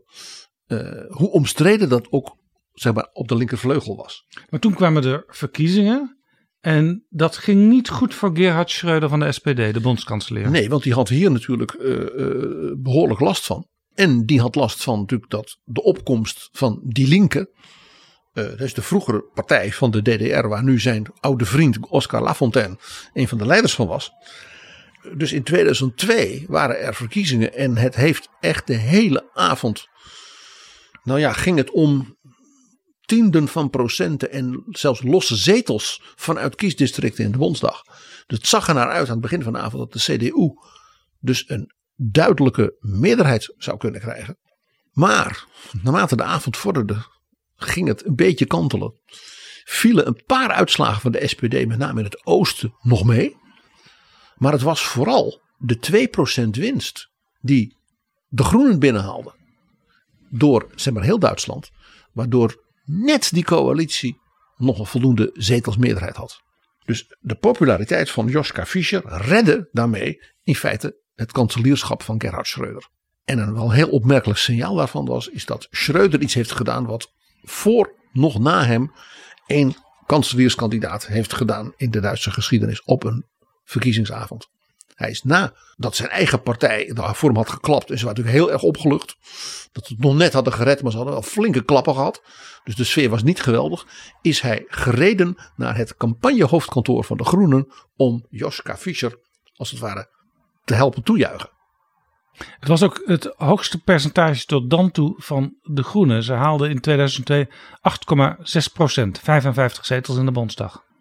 Die coalitie met Schröder, die hield het niet lang, want het ging niet goed in de SPD. Het waren trouwens ook vrijwel allemaal dezelfde ministers die in dat tweede kabinet zaten. Het was toch een beetje uitgeloogd ook.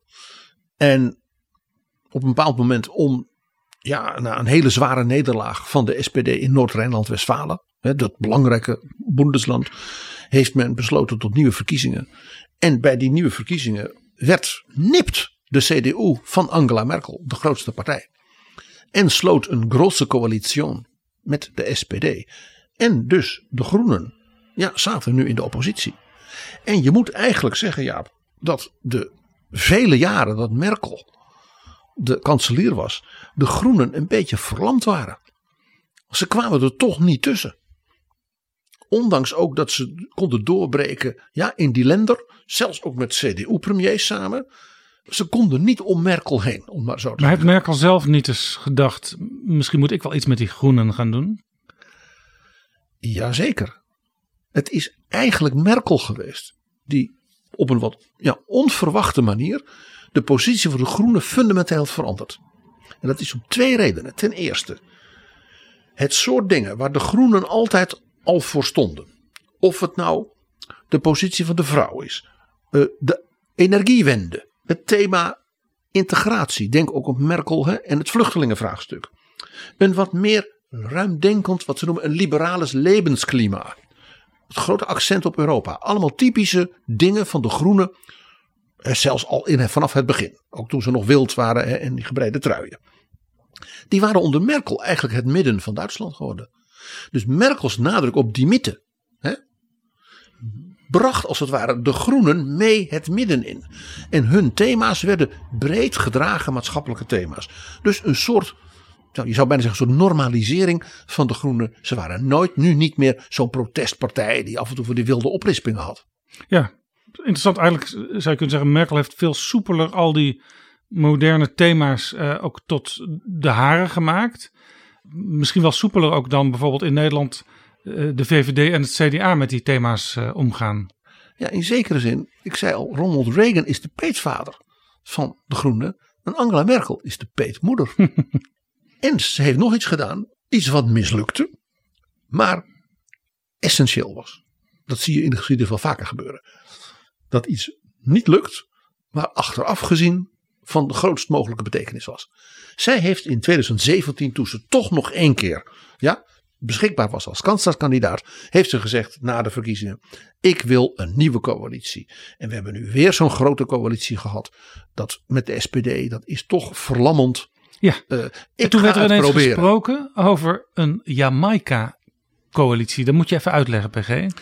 Ja, dat is een coalitie van de CDU, de Groenen en de Liberalen, de FDP. En dat is dus in het Duits zwart, groen, gelb. En dat is de vlag van het eiland Jamaica. Je hebt dus ook een zwart, rood, groen. Dus CDU, SPD, Groene. Dat komt veel in oostelijke deelstaten voor. En dat heet dan ook Kenia.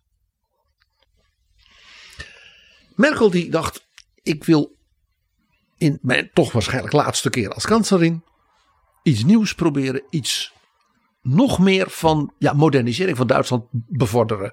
En daarmee natuurlijk ook de CDU onder mijn leiding weer wat meer kansen geven, ook voor nieuwe generaties. En die zei: ik ga met de Groenen praten en met de Liberalen.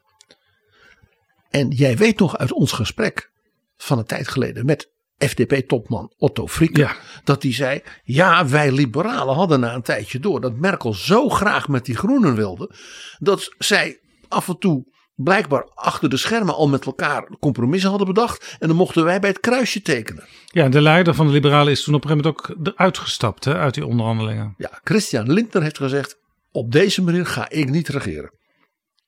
En maar toen kon Merkel niks anders doen en toch maar weer met de SPD. Ja, dat zou dan eigenlijk een dubbele primeur zijn geweest. Hè? En de Groenen kwamen er dan in. En de FDP zat er ook in. De partij die vaak nodig was om een meerderheid te vormen. Maar in die combinatie was het nog nooit vertoond. En dat gebeurde dus ook niet uiteindelijk. Is dat eigenlijk niet gebeurd. Hè? Dus dat laatste kabinet Merkel was toch weer met de SPD.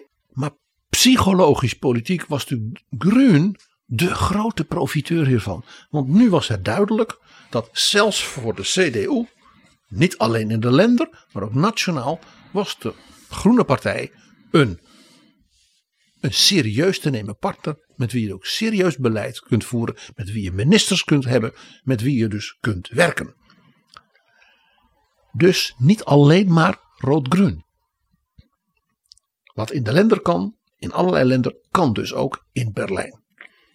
En dat maakte natuurlijk dat de Groenen voor de meest recente verkiezingen met elkaar natuurlijk hebben gezegd van deze, zeg maar, bijna psychologische, politiek-culturele verandering van hoe de Duitsers naar ons kijken, die moeten wij natuurlijk wel oppakken. Ja. Als wij nu weer, zoals 40 jaar lang, ja, geen kanslerkandidaat hebben. Een toch links partijprogramma wat ze vaak hadden. He, dan werd dus als die Fundis werden afgekocht met wat hele linkse plannen in het programma die dan vervolgens natuurlijk nooit werden gerealiseerd. Ja, heel dus interessant hè. Want Robert Habeck en Annalena Baerbock die waren partijvoorzitter in die tijd. Het was dus tweeën. Een duo. Wij hebben toen nog een keer een aflevering gemaakt met allerlei ontwikkelingen. En toen dacht jij, ja, die Habeck die zal wel, want ze zullen een kanslerkandidaat nu voor het eerst gaan stellen. Dus een één persoon. Jij dacht dat die Habeck dat zou worden. Die werd vice-kansler. Het was een beetje in strijd met de traditie, dacht ik eigenlijk achteraf, van de Groenen. Want als er gekozen moet worden uiteindelijk tussen een man en een vrouw, dan wordt het een vrouw. Dus ze hebben Annalena Baerbock naar voren geschoven. Eine deutliche Beschleunigung der erneuerbaren Energien. Den Abbau von umweltschädlichen Subventionen. Den Kohleausstieg vorziehen. Emissionsfreie Autos nur noch zulassen ab 2030. Und vor allen Dingen ein Klimapakt zum Umbau unserer Industrie. Uiteindelijk zijn ze toch weer samen, die twee, de regering ingegaan. En ze hebben allebei een zware ministerspost op het moment. Ja, maar zij was als kanslerkandidaat in het begin zeer populair. Maar goed, die campagne was niet, zeg maar, volmaakt. Nee, daar werden toch wel fouten gemaakt. Er werden ook nog wat dingen uit het verleden opgediept. Ja, allemaal gedoe. Daarom heeft men ook gezegd dat Habeck de vice-kansler is. En mevrouw Baerbock werd minister van Buitenlandse Zaken. En zij heeft zich in die functie sinds die benoeming natuurlijk zeer bewezen. Ja, je zou kunnen zeggen Habeck kreeg de zwaarste post. Want hij werd een soort superminister van economie en klimaat. En energie. Dus eigenlijk wat Rob Jetten doet, maar dan het hele ministerie onder zich. En vicepremier. En Baerbock kreeg buitenlandse zaken. Dan zou je zeggen, nou ja, je hebt natuurlijk de bondskanselier Scholz. En die doet Europa en die doet ook de rest van de wereld. Dus zoals Merkel, hè? Wat blijft er nog over? Maar zij gingen zich juist ontwikkelen dankzij de Russische inval in Oekraïne tot een zeer geharnaste minister die ook als eerste en ook eigenlijk tegen haar eigen lijn in ging pleiten voor bijvoorbeeld wapenleveranties aan Oekraïne. Want toen de Russen binnenvielen, toen was zij zelf nog niet zo ver, maar dat gebeurde al snel wel. Ja, Annalena Baerbock heeft natuurlijk op een vreemde manier, zal ik maar zeggen, een beetje geprofiteerd van de, ja, wat vaak wat moeilijk te peilen opstelling en manier van communiceren van Olaf Scholz. Want één ding, zij liet wel op een hele aansprekende manier zien dat zij zegt wij Duitsers en ook zo'n linkse Duitse partij kiezen voor de mensen in Oekraïne, kiezen ook voor een Europese Oekraïne. Hè? Dus de Duitsers hebben ook gezegd ze moeten erbij. En dat heeft men dus heel zonder wen und aber, zoals dat heet, uitgestraald. Terwijl Scholz toch vaak wat en de SPD toch wat moeilijk deed. En de andere kant van dezezelfde situatie, dat Habeck natuurlijk als energieminister zich ineens moest ontplooien als de man die Duitsland ging helpen van dat Russische gas af te gaan. Nou, dat is voor Nederland al heel wat een probleem. maar voor Duitsland een nog veel groter probleem. Ja, en Habeck die heeft ook een interessante ontwikkeling doorgemaakt in de afgelopen jaren. Want die is in feite een beetje in de traditie van Joschka Fischer uitgegroeid tot een super realo. Want hij moet ook alle vervelende dingen doen die eigenlijk in strijd zijn met ja, de fundamenten uit de programma's van de Groenen uit het verleden. Want hij moet nu in al die moeilijke omstandigheden de Duitse industrie draaiend houden. Dat groeit met dat Russische gas. Maar hij moet ook de exportvergunningen voor de Duitse wapensystemen afgeven. Voor de wapens die naar Oekraïne gaan. Op last natuurlijk van Annalena Baerbock. Nur die Argumentation, je weniger Waffen wir liefern, umso eher ist der Krieg zu Ende und das Sterben endet, heißt ja, dass wir akzeptieren, dass die Ukraine überrannt wird, dass die Menschen dort massakriert werden. Wir sehen ja, was in Butscha passiert ist. Vor dieser Situation, vor diesem Hintergrund, finde ich, ist die richtige Entscheidung, sich für die Lieferung von schweren Waffen zu bekennen, wissend, dass es Schuld auf einen legt. Dat hadden ze bij de verkiezingen en in de campagne geen seconde gedacht dat ze als groene bewindslieden zich dus zo zouden profileren en ook nog op die manier en daarbij dus een beetje de kanselier bijna ja, in de schaduw stellen. En eerder nog dan Rob Jetten in Nederland zei Habeck al, ja wij gaan de kolencentrales laten doordraaien, want dat is nu eenmaal nodig op dit moment.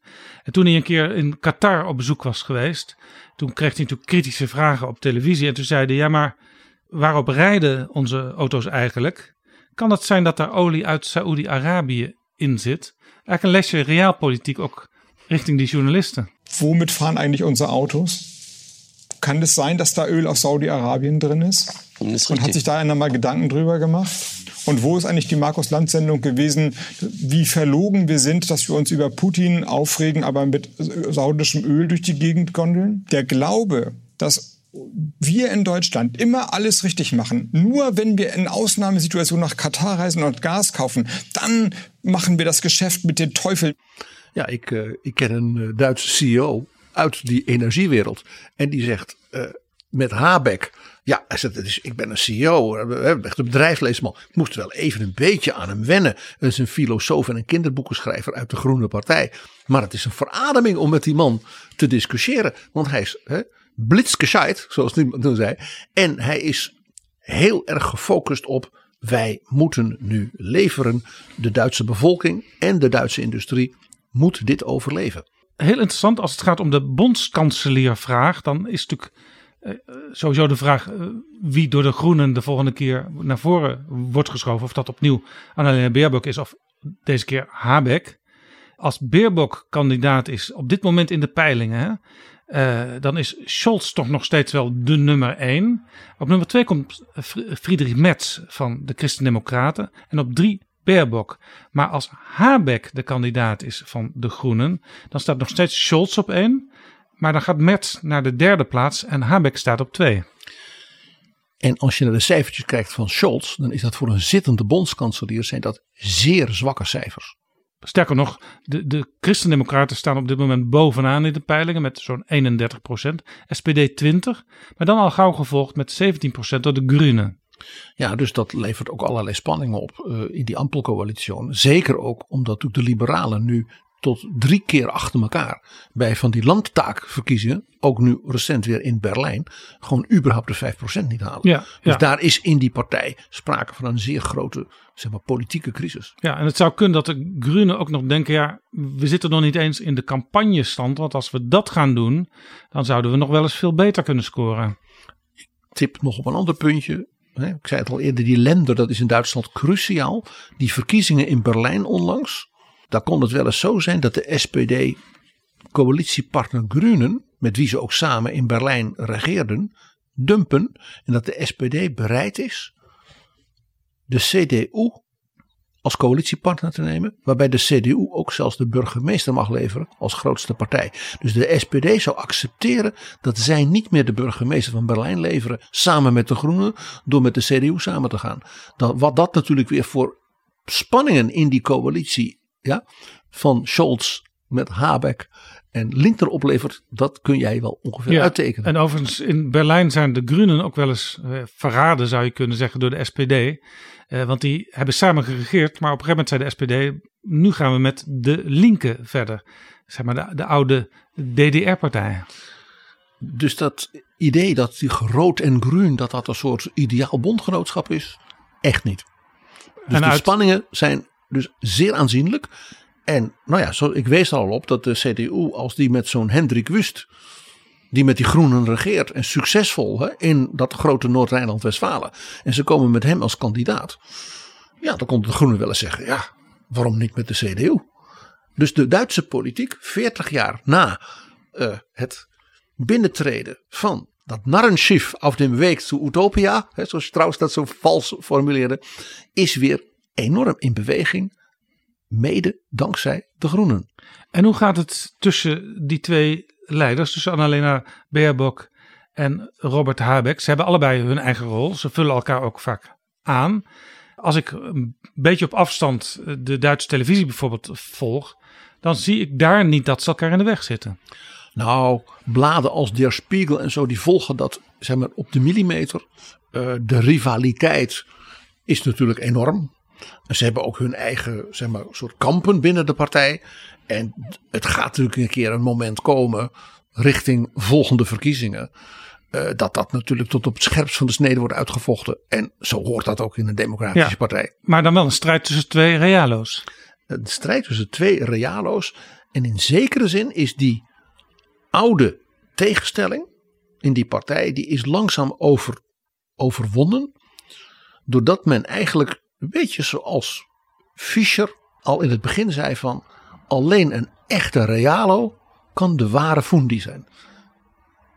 En dat zie je dus bij Habeck. Je ziet het ook bij Baerbock. Dat zij zegt, als ik de groene minister van Buitenlandse Zaken ben en ik strijd dus voor mensenrechten, dan is het toch ondenkbaar dat ik niet vol achter Zelensky sta. Ja, dus ze vertalen als het ware. En ook, we zijn zo'n Europees gezinde partij. We willen zelfs dat federale Europa. Dan ga je toch achter de mensen in Moldavië staan. Dan steun je toch de Balten. Ja. En dan steun je dus ook Kiev. In Oekraïne wordt de vrijheid en de vrede van Europa verdedigd, zegt Annalena Baerbock. En als iemand het nog aandurft om haar te zeggen van ja, moeten we niet eens gaan onderhandelen met Poetin? Dan zegt zij, als Poetin vrede wil, dan hoeft hij alleen maar zijn soldaten naar huis te roepen. President Putin wants to drag Europe back in a past dominated by power politics, where states can trample on individual rights in the pursuit of imperial glory, where rulers dispose of their citizens like pawns in geopolitical chess games.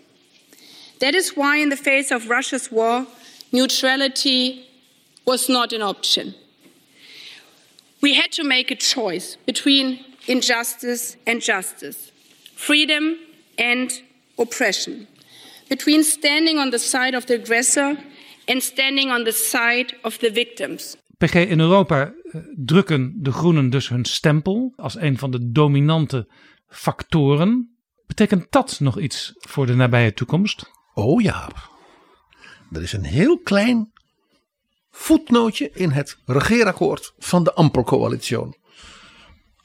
En daar gaan we misschien nog wat mee meemaken. Want in dat voetnootje staat dat als in 2024 de Europese verkiezingen zijn geweest, dat dan de Groenen het voorkeursrecht hebben op het voordragen van de eurocommissaris uit Duitsland. Op dit moment is de eurocommissaris uit Duitsland de president Ursula von der Leyen van de Christen-Democraten. En die zal hoogstwaarschijnlijk ook de spitsenkandidaat van de Europese Volkspartij worden. Als ze het daar al in die Volkspartij over eens worden, want er zijn meer die op het vinkentouw zitten. Hè? Bijvoorbeeld Roberta Metsola, de voorzitter van het Europees Parlement. Die hoort ook bij die familie en die zou ook ambities hebben. Maar de CDU heeft voor zichzelf, en dat hebben ze ook duidelijk gemaakt aan de anderen in Europa, hebben gezegd, het kan niet zo zijn dat mevrouw von der Leyen, na wat ze de voorbije jaren heeft gepresteerd. In dat opzicht was dus ook die nu zeer recente nieuwe deal met Rishi Sunak over Brexit een enorme plus voor haar in Europa. Deze vrouw levert. Hè? Dan wordt zij de spitsenkandidaat. Dus dit wordt interessant.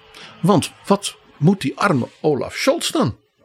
Stel, mevrouw von der Leyen wordt met de Christen-Democraten toch weer de grootste in het Europees Parlement. Ja, dan kijken allerlei regeringsleiders kijken naar Berlijn. Ja. Wat gaat de bondskanselier doen? Wie gaat die voordragen? Precies. Want als Macron dan zegt, ik heb 5 jaar geleden mevrouw von der Leyen met mevrouw Merkel samen uitgekozen. Want ik wou die Manfred Weber niet. En mevrouw von der Leyen, nou die heeft zich toch wel even bewezen. Die verdient als het ware een tweede termijn. En nou ja, we hebben al eerder vastgesteld tussen Macron en Scholz is de communicatie niet altijd optimaal. Stel je voor dat Macron moet meemaken dat Scholz zegt, ja maar ik ga die von der Leyen als Duitse regering niet naar voren dragen. De Franse president kan natuurlijk niet een Duitse mevrouw benoemen. Hè, daar gaat hij niet over. Dus dit kon wel eens heel pikant worden.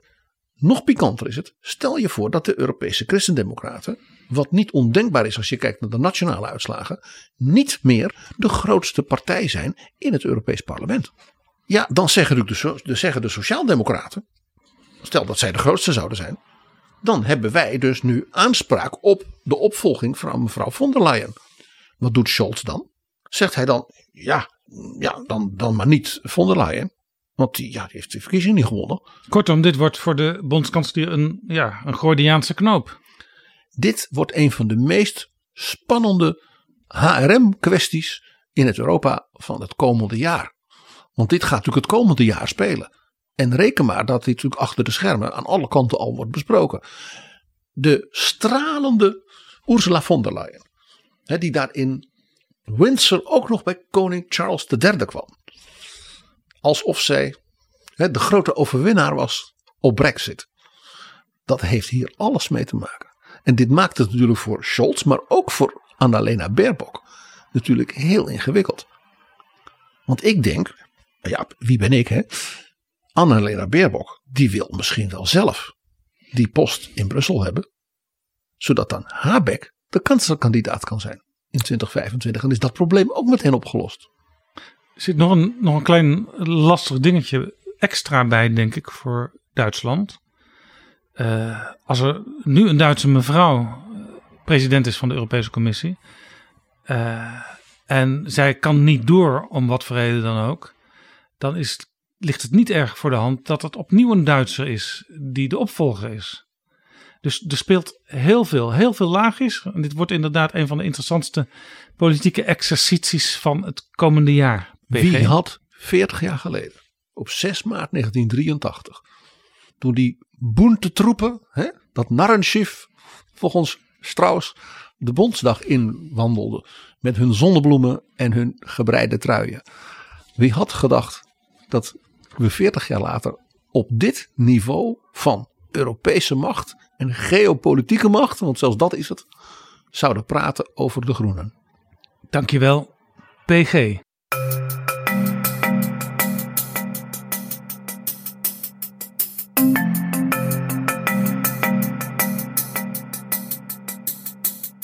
Zo, dit was Betrouwbare Bronnen, aflevering 331. Deze aflevering is mede mogelijk gemaakt door onze donateurs, de vrienden van de show. Wil jij ons ook helpen met een donatie?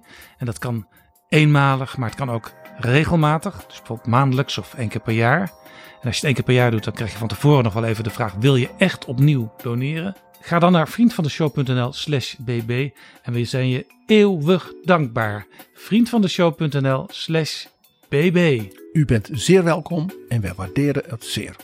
Tot volgende keer. Betrouwbare Bronnen wordt gemaakt door Jaap Jansen in samenwerking met dag en nacht.nl.